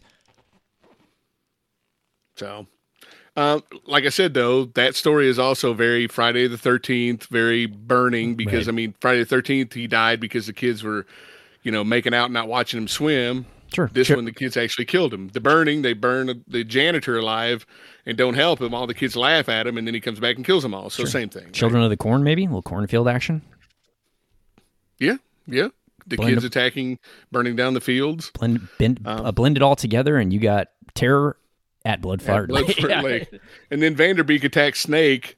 Uh, and then, dude, the the killer, the scarecrow killer, is very effeminate. Uh, yeah, I'll, I'll reserve judgment on that for later, but yes, he was. Very I got a little more on effeminate, and he uh, very verbose vocabulary. So, uh, and he was almost like an over the top Freddy Krueger from Nightmare on Elm Street with all the quips at the end of the kills and whatnot. Dr. You know Giggles or any of those, yeah. Yep. Uh, and then you get some crappy gore that was just fine for me. I It- think it was the gore fine. in this movie fit perfectly. I'll tell you what made that fun. Uh, it was the snake's reaction to everything. He's like, "Oh, I'm bleeding, gnarly, dude." You know, like his almost like a like a greasy strangler when they're telling you what's happening. You're like, you're gutting me from the inside out and pulling my Oh, innards from my butthole. You're stabbing me, and I don't like that, dude. Which was funny, you know. So they So- made so they made it he fun. sticks his hand up, which is clearly a wax hand of some sort, and he uses a wood saw to cut his fingers off. Which later, when he's handling the fingers, you can see they're hollow, so they're like, you know, makes him eat them. Grabs. He makes him eat his fingers too, doesn't he? Like cuts his fingers off and puts jams them in his mouth. He I jumps. His, he's like, I don't want to eat my fingers, bro. I don't want to taste my own finger licking. it's whatever. It was fine. It didn't shows a matter. corn cob. He shows that corn cob right in his eye, and it's just so stupid. It's a super close up, so that you, you know it's done on purpose because you- this is ultra low budget. Um, I think they spent more money on Leo's mustache than they did on the gore in the movie. is it, It was basically a corn cob cut in half, shoved up to the guy's eye socket, some and blood? put some ketchup on like, that. Yeah, and- yeah, and then oh, you're stabbing me, bro. Not cool. It, it was, it was, it was was, totally it fine was fine. I was no problem with it either. Yeah. Yep. So my now, my uh, issue actually was with the killer the killer personality uh my issue was that i didn't enjoy uh the killer's one liners i didn't enjoy the way he i think they i think they could have done something different with the killer his one-liners were worse than Jack Frost's. they were bad they were bad Now that's what I call cornholing. yeah yeah yeah Toodaloo, whiskers. should have tried the south beach diet Something like- So Uh. just just to talk about the tone shift, we cut from you know Snake biting the dust, and it cuts right to Caspian beating off and bam. yeah and i think just time wise this movie like you said is a short movie um that's you don't get that kill until 40 something minutes in so you got It's a lot late of the dialogue movies. You're yeah. going through a you're slogging through a lot to get to a lot that. of dialogue. Yeah, if you're yeah. if you're a gorehound, this is not for you. No, no. Yeah. So um, so Caspian's beaten off, and Ashley interrupts him and talks about how horny she is. I, I really don't know what happens there. Does he fuck Ashley to No, that was a dream sequence. It just wasn't explained properly because that cuts to Ben waking up and going for breakfast. Oh, okay. So Ben was dreaming. Yeah, it wasn't very- Ashley yeah. to death. It- it yeah. wasn't. It was. Yeah, whatever. Okay, I was totally like, "What the fuck?" And then when I saw Ashley later, I was like, "Well, now we know what we know." And then Ashley's here. It's like, "What was that scene about?" Yeah, no, it was Ben's Ben's nightmare because he likes Ashley and she was coming on to what's his name, Caspian. I'll tell you, the only thing this cottage or Bloodfart Lake is cursed with is passion, because Ben's dreaming about Ashley fucking Caspian, and that makes Zeebs and Sally super horny. So they decide to go out to the woods to fornicate as well. Yeah, yeah. And then at that time, Thunder has just arrived at Bloodfart Lake, and she walks around a bit, and uh, Lou gets ambushed by the the crazy scarecrow killer at this point. Right. Um, and then I don't know if you noticed this or not, but as Lou is walking through the woods, he is singing a redneck version of Ace of Base. I saw the Yeah, he was. No, that was uh Zeebs, I, I believe. Nope, that was Lou. Lou. Lou was sing. Zeebs was singing the song like it was some like '80s rock anthem. Oh, it was Leo. Lou Leo. Leo, not Lou. Leo. Yes, Leo. Leo, DeChampa, sorry, yes. Leo. Yes, Yes, he was Leo singing the. Yeah, I know. I caught. I did catch that, and it was funny. Sorry about that, pal. It's okay. But what's funny is when I saw another low budget pictures film with Lou DeChampa in it, he was doing the same thing. Uh, well, I mean, if it works, why get rid of it? I, I wish you had a clip of Lou DeChampa singing Ace of Base. I, I wish I did too. As a Th- redneck, There's but yeah. everyone's reason to go watch the movie. It's only an hour long, so there you go. Yeah, go check it out. Um, so that's when at some point Lou shows up, and that's when um, Thunder boobs and they do fuck nastics and they have sex in the woods for some reason. Yeah, that happens. no complaints, by the way, on my side. There it was. And I was I did not expect a money shot. I I didn't. did not expect that. I didn't expect. That's as a matter of fact to get Danny to watch this. I fast forwarded right to that and said, "Here's a good part of the movie." And I showed it to him. He's like, "All right, man, I'll go check it out." I sold it to him with the jizz. Oh my god, it was just so out of place. You're not expecting it, and he just goes all the way and does it, dude. No, I was totally expecting why my wife or kids to walk in at that exact moment too, because it's like, oh, that's Ah, always course, what yeah. happens. What fu- Yeah. Like uh, when the fuckman was raping the priest, and my wife and her friend came home, and like, what are you watching? yeah, Yeah. So anyway, um, I guess Zeebs and Sally have already made sweet, sweet love in the woods once already. So Zeebs wants to do it again, but Sally says he needs a rubber. So while he goes off to get a rubber, she lubricates herself with literature and starts reading goth books Yeah. to get moist. yeah, as you do. Yeah, of course. Uh, and th- at that point, Zeebs gets cornholed. Um, and basically, he shoves the corn cob up his ass and out his dick hole, Yeah, which is not our first foray into dick hole uh, damage. it is not. A couple times now. Just- like how many people can say that sentence? I've seen a lot of dick hole trauma in Yeah. my filmmaking. Yeah, that, that's viewing. a that's a Schlockernaut staple right there. but it was funny because when he was killing Zeebs, he's like, "Hey, yo, you're killing me! Oh my god, I got a cone in my dick hole! Oh my god!" Yeah. It's pretty good. It's great. I'm closing my eyes, and that's I'm seeing Zeebs. I'm not seeing you.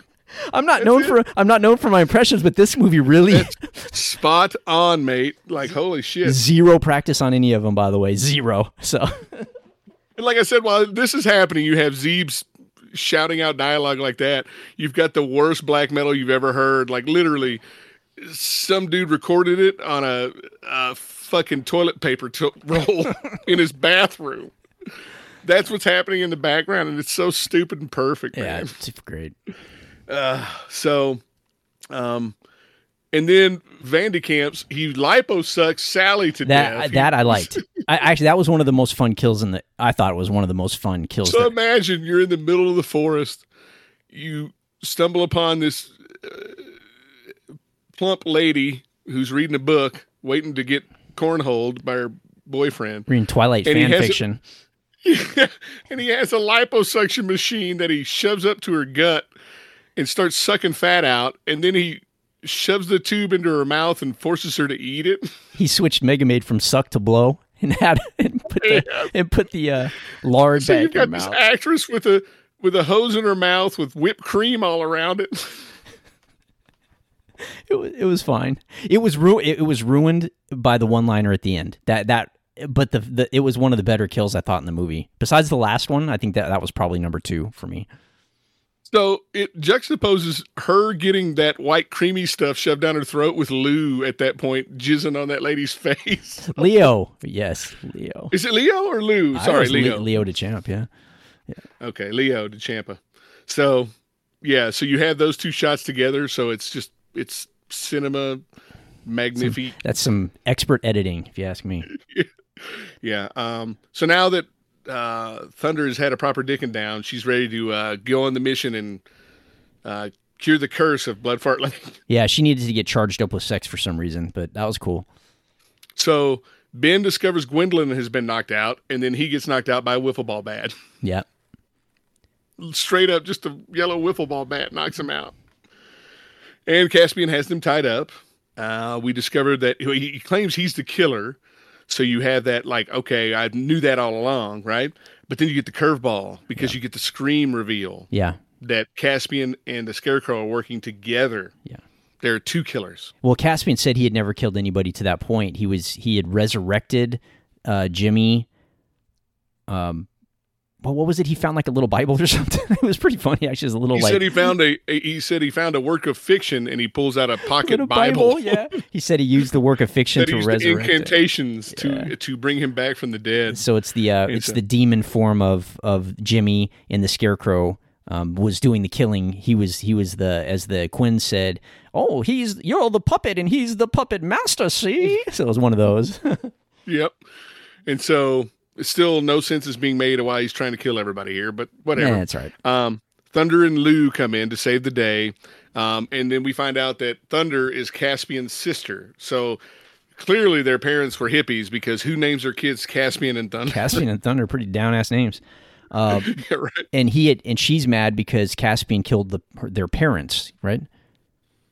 Yes. Because Over a slight because uh, Thunder would always get what she wanted, but Caspian never got anything. Like she got the So- Jordache jeans and he got capris, and she got the Prince tape and he got like some pirate chanties or something. Skeet- Captain Skeet and uh, Shigglehummer moppers or something. Emmett Otter's Jug Band Christmas.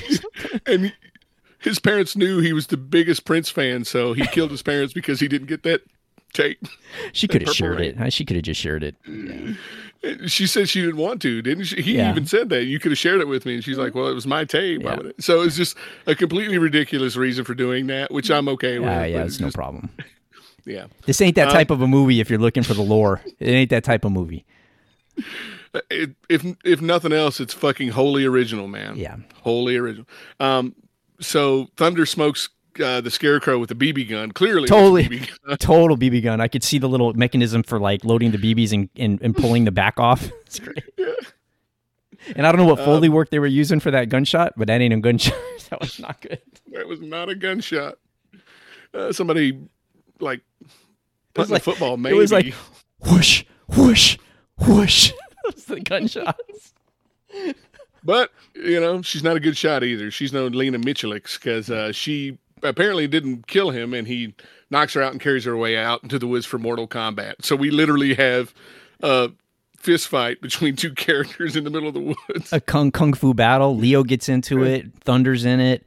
Um, I think that's when Gwen gets her final scene. Is that about that time? Yeah, Caspian kills Gwen, right? Yeah, it was a, it was a elongated death scene, which shouldn't have worked. Again, it did. Yeah, she was going.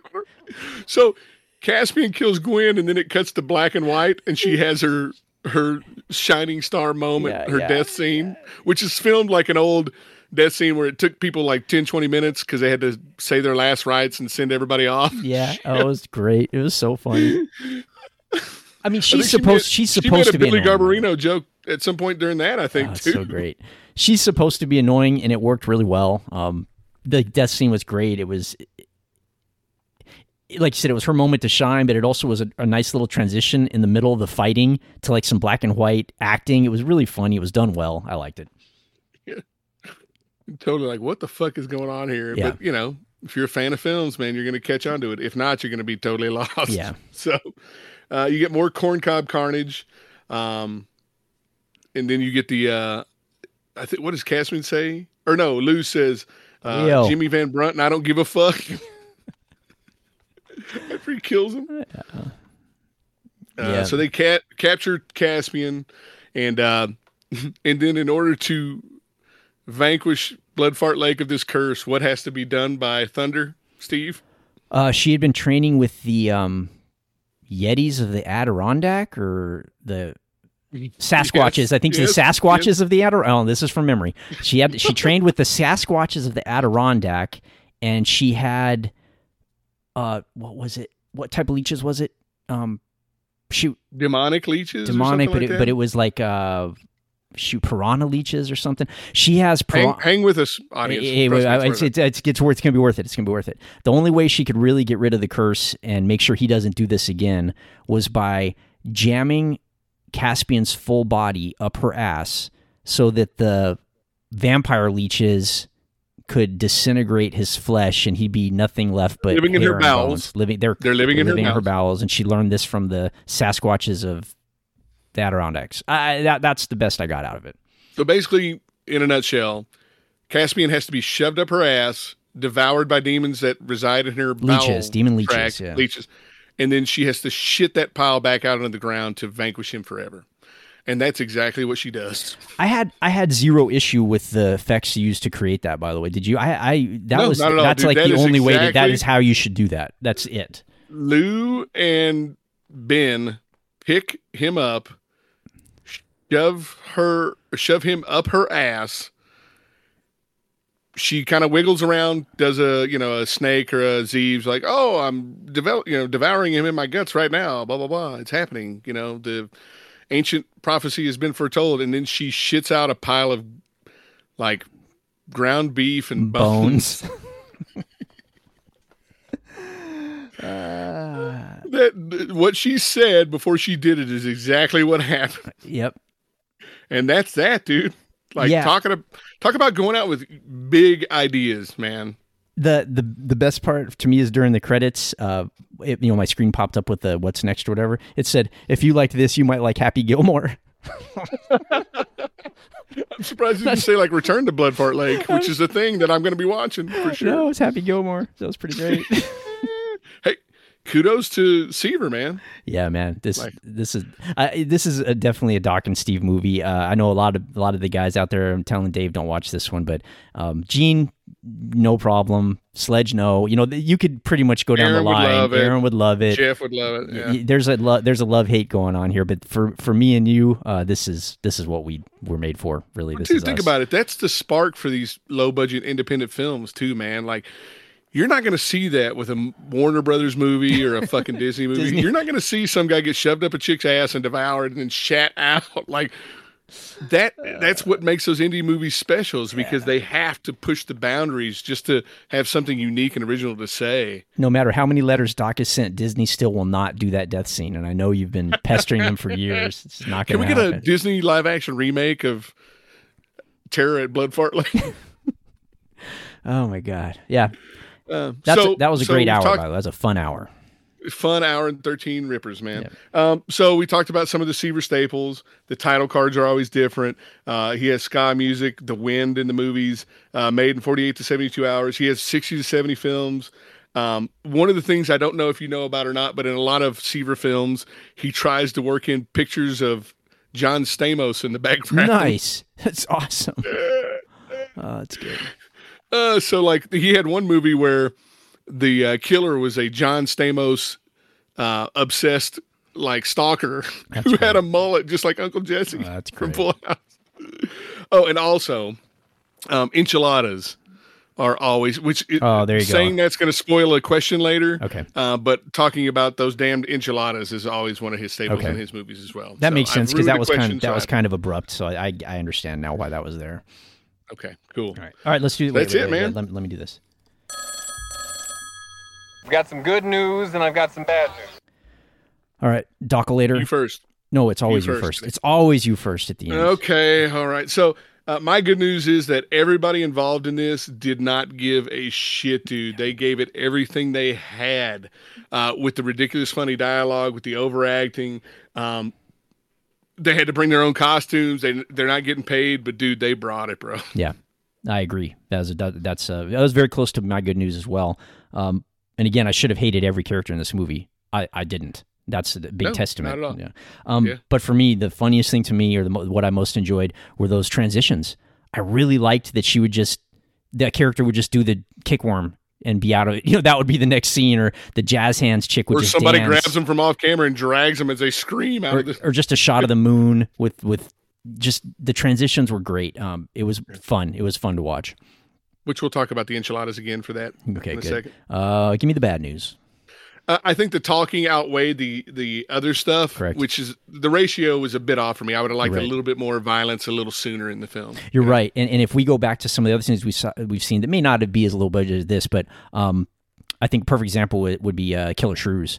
Uh, there was funniness. It's low budget. They had a hand puppet for a shrew, but they used it more and they used it uh, expertly to make it fun. Um, Yes, Blood Blood Diner. That's a horror comedy we did, but it was plenty of plenty of goofy.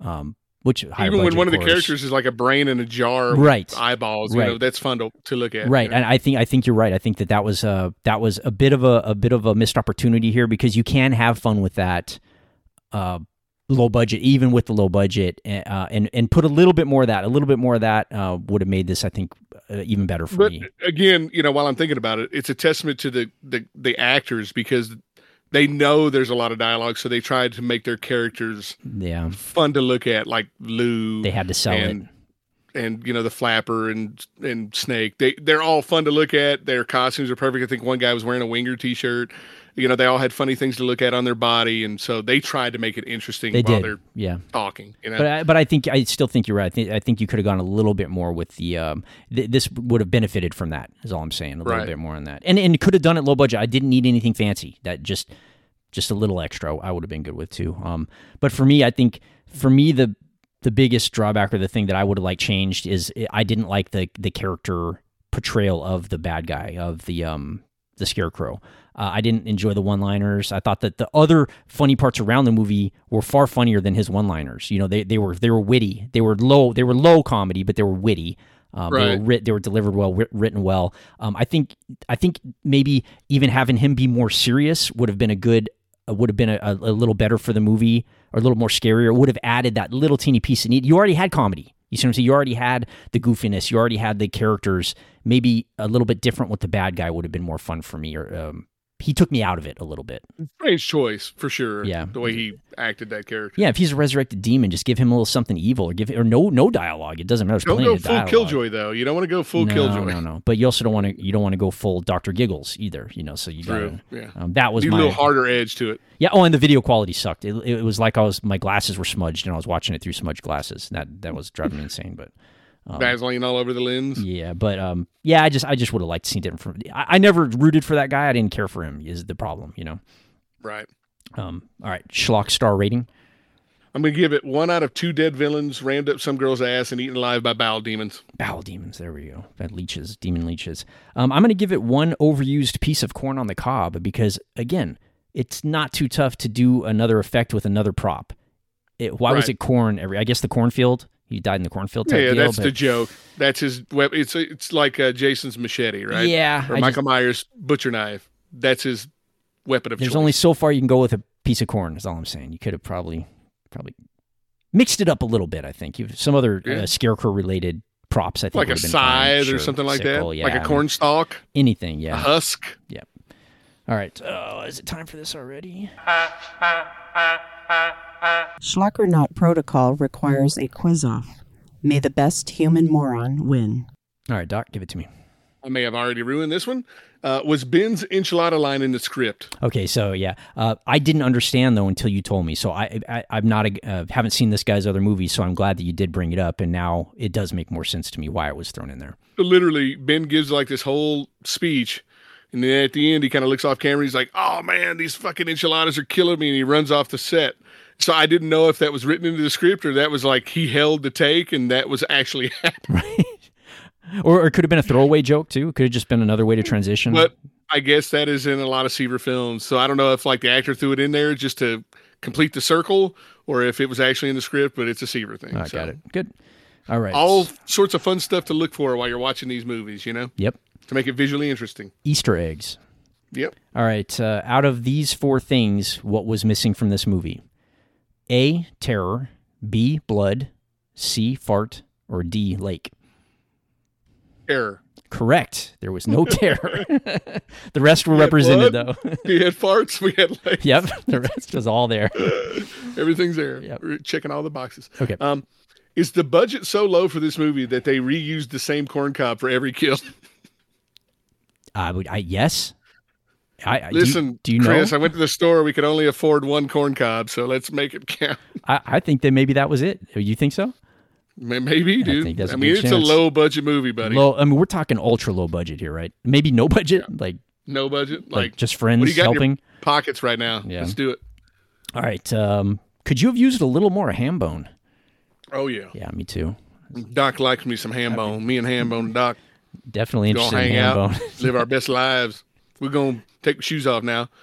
Doc and Hambone gonna take his shoes off, and then Doc and Hambone gonna fish. This and then is- Hambone gonna teach Doc how to fish because Doc don't know how to fish. this might be our best impression show we've ever done between Hambone and Zeebs. I think this is it, dude. Yep. All right. Yep. Uh, Stretching our chops here. all right, that's you. Uh, no, I did the is the budget solo for the corn cob. So Mm, and I, my did. number I did. Could you Okay. use more Hambone? Yep. Yep. Uh, do you think that I could fit up that lady's ass asking for a friend? Are you asking would Would you like me to see that? Yes. No, do you think that I could fit up there? Yeah. I mean, she trained with the um, Frostman of the Sasquatch of the Adirondack. Frizzetti the Yeti, whatever it was. yeah. Yeah, if she's trained, obviously, yeah, she was ready for anything. So yes, you could have. Okay. All right. Perfect. Um, could you have used less of anyone else in this movie? Do you think any of them? They all The- the overdid it. Girl, the goth girl, like I don't like goth girls. Like that's not my thing. I don't understand that whole realm. So less of her, maybe. But but there but she's there for a reason. I mean, there's each Oh, person course, was yeah. there to you know whatever. Yeah, I I, I think maybe I saw a little bit too much of myself because she was making a lot of references that I identify with, and it made me mad that, that I'm more on par with a goth girl than than Ben. From from uh, skimming comments, it seemed Gwen was uh was uh, one of the ones that people were like, why didn't she die earlier? Get rid of Gwen, which I really enjoyed Gwen. I love so Gwen. Dude. I did Anything too. she did, I loved her. Yeah, I enjoyed her too. Um, but yeah, yeah, okay. I think there's going to be somebody for everybody in here though. To, to either love or hate. Absolutely. yeah. Yep. Um, is this movie schlock or not? This is low budget, salt of the earth, love it or hate it, schlock, man. It is. Yeah, I think It is like, and some people are going to lap it up, and some people are going to avoid it like COVID. Yeah. Well, I mean, you're going to know in the first ten minutes if you're going to finish this movie or not. There's going to be no. Oh yeah, yeah. Yeah. Um, I, I called it. Ex- people giving it a one star rating on IMDb just don't understand anything. yeah, they didn't. Yeah, uh, this for me is extreme and not for everybody. Schlock. I'm kind of going along with the with, the what we've been saying is uh, you're going to love it or hate it. There's no middle ground on this movie. You know, I don't. I don't think Yeah. anyway. No, not at all, man. Like I can actually see Dave just Harumping looking his way out of the room. looking down, looking down his nose in disdain, just like fucking in anguish for having to suffer. Yeah, this. yeah. Oh, no, because it's so That guy- cringy. just so everybody knows, the gauge is uh, Dave didn't like Fury Road. so if you don't like Fury Road, you're definitely not gonna like this. If if that wasn't up to par, this one definitely isn't gonna one it. definitely ain't gonna hit the mark, man. You're right. Sorry, pal. He found So- he found Oppenheimer um, disappointing, so I don't think he's going to be digging this one.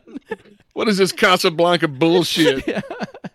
It's funny. Taxi driver can kiss my ass. Uh, I wish I had What? his cut. I got to find his old cut, dude. That was so good. I am not a part of this. I, I'm going to need that for everything. I need to find that. All right.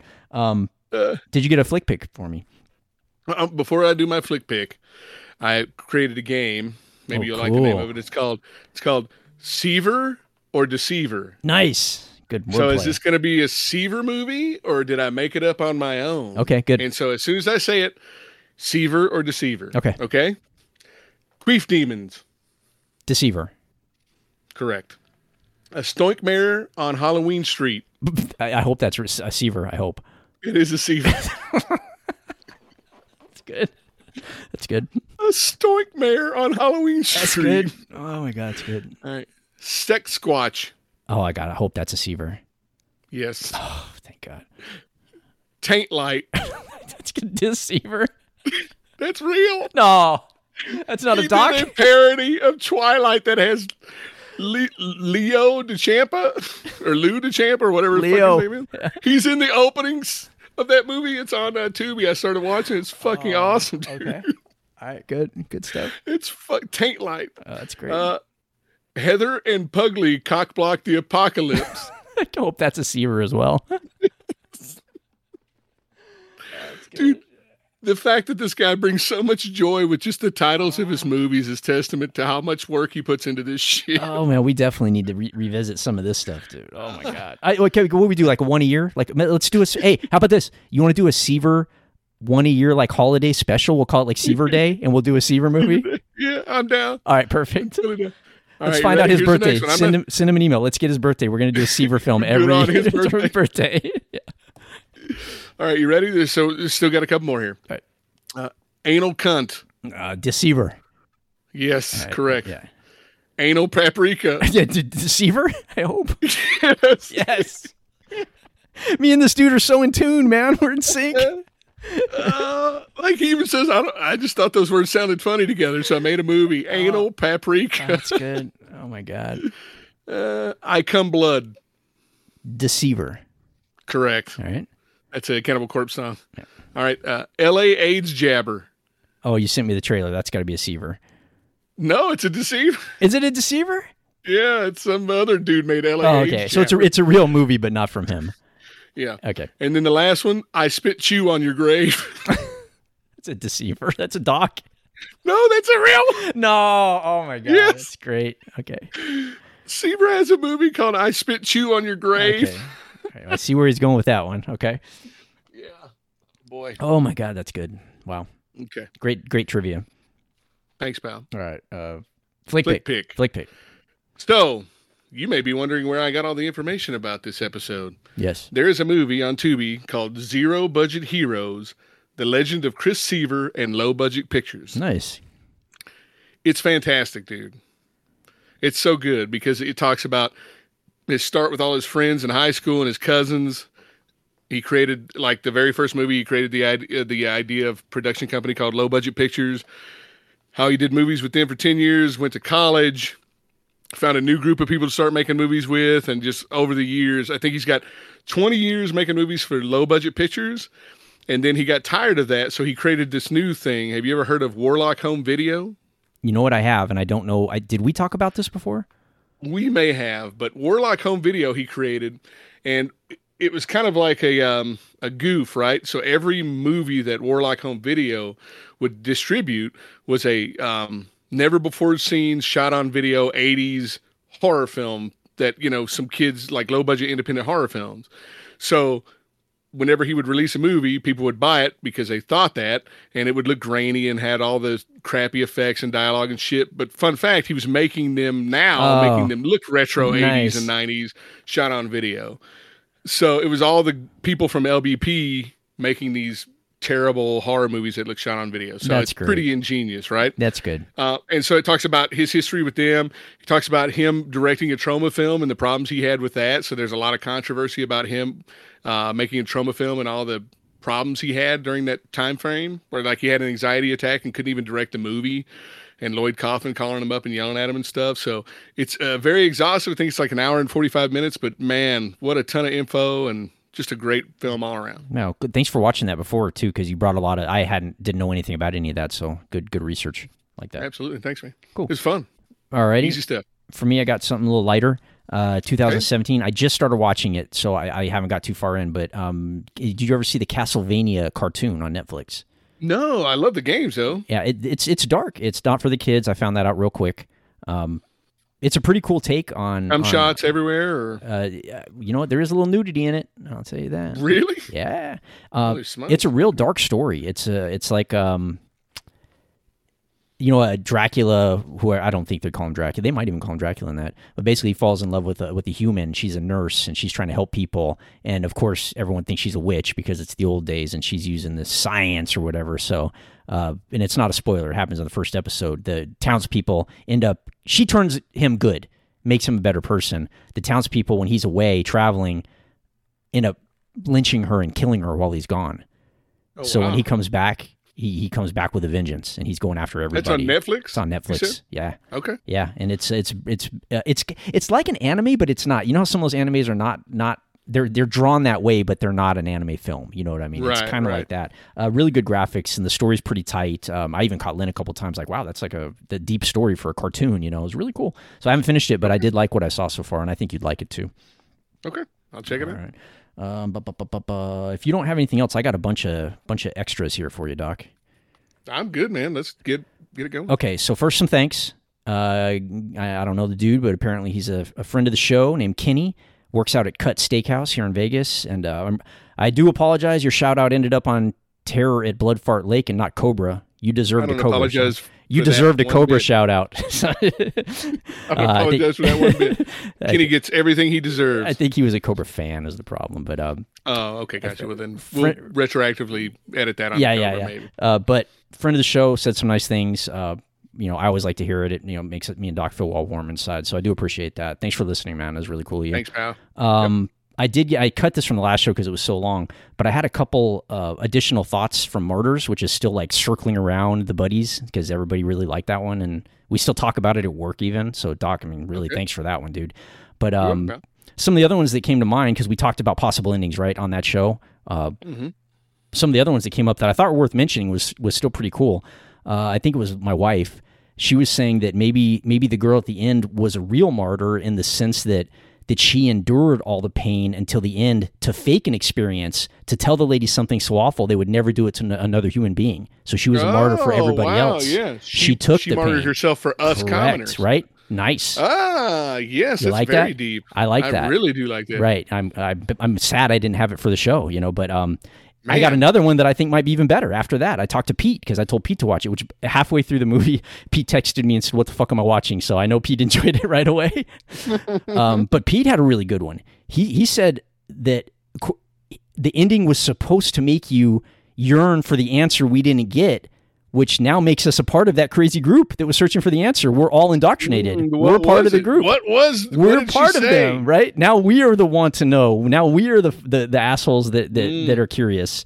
Um, Wow, that's very deep, Pete. two great takes, Nice. I thought, for Martyrs. I mean, that movie has so many. And that's a lot of different takes, man. Right? Like, I feel like such a base level bitch right now. well, we Like, did. What did we do? Three or four at the end of the show that we came Yeah, up with. but I was like, man, I got to get some theology lessons or something. man, but uh, what a testament to that movie that so many people got so much different different stuff out of it, and the ending itself. I, that was really cool. yeah, nice. And again, Nice. if any interest in that Homework, movie, everybody. watch it before you listen because that movie's totally worth watching before you listen to the show. If, if you're on the fence, so. Um, And lastly, and you know I don't I don't like doing this too much, so I'm going to make it quick, and I'm not going to do it every show. But I did end up turning the Patreon back on.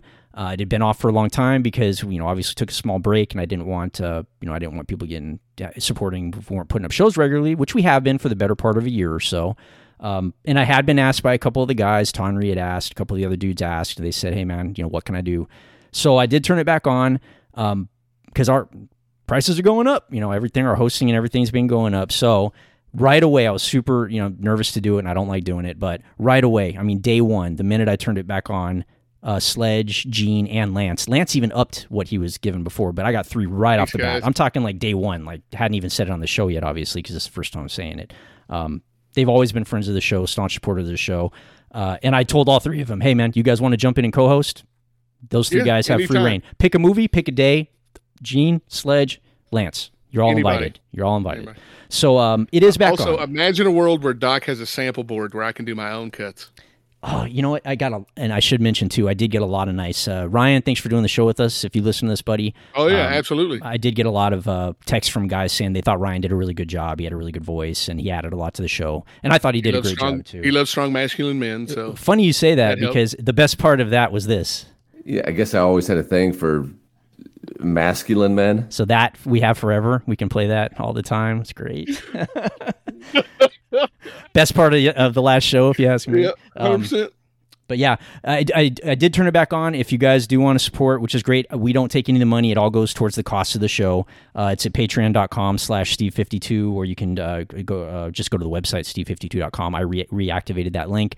Uh, You can support for as little as a buck. No big deal. Uh, Just tell a friend about the show, like always. Uh, I hate even Word having mouth, to do it, man. but it does help with the show costs. So I do appreciate the guys that did step up. Thank you very much. Thank you all very very much. Cool. Awesome. Uh, what do you think, Doc? Are we out on this one? I think we're done, man. All right. Thank you for recommending it. Uh, next time, what are we doing? Uh, Godfather or uh, what was the other one? Um, Casablanca, Wizard of Casablanca. Oz. yeah, the Maltese Falcon. You know, more French. Connection. Yeah. Sure, yeah. All right. All right, buddy. I appreciate it, man. I'll talk to you soon. Thanks, pal. Talk to you soon. Schlock or not schlock or not is or not is or not is schlock or not schlock or not is or not is or not is schlock or not schlock or not is or not schlock or schlock or not schlock or not is it schlock not not schlock or not not schlock not schlock schlock schlock or not schlock or not is it schlock not not schlock or not not schlock not schlock schlock schlock schlock schlock or not schlock or not is or not is schlock or not schlock or not is or not is schlock or not schlock or not is or not is or not is schlock That's one powerful motherfucking dookie.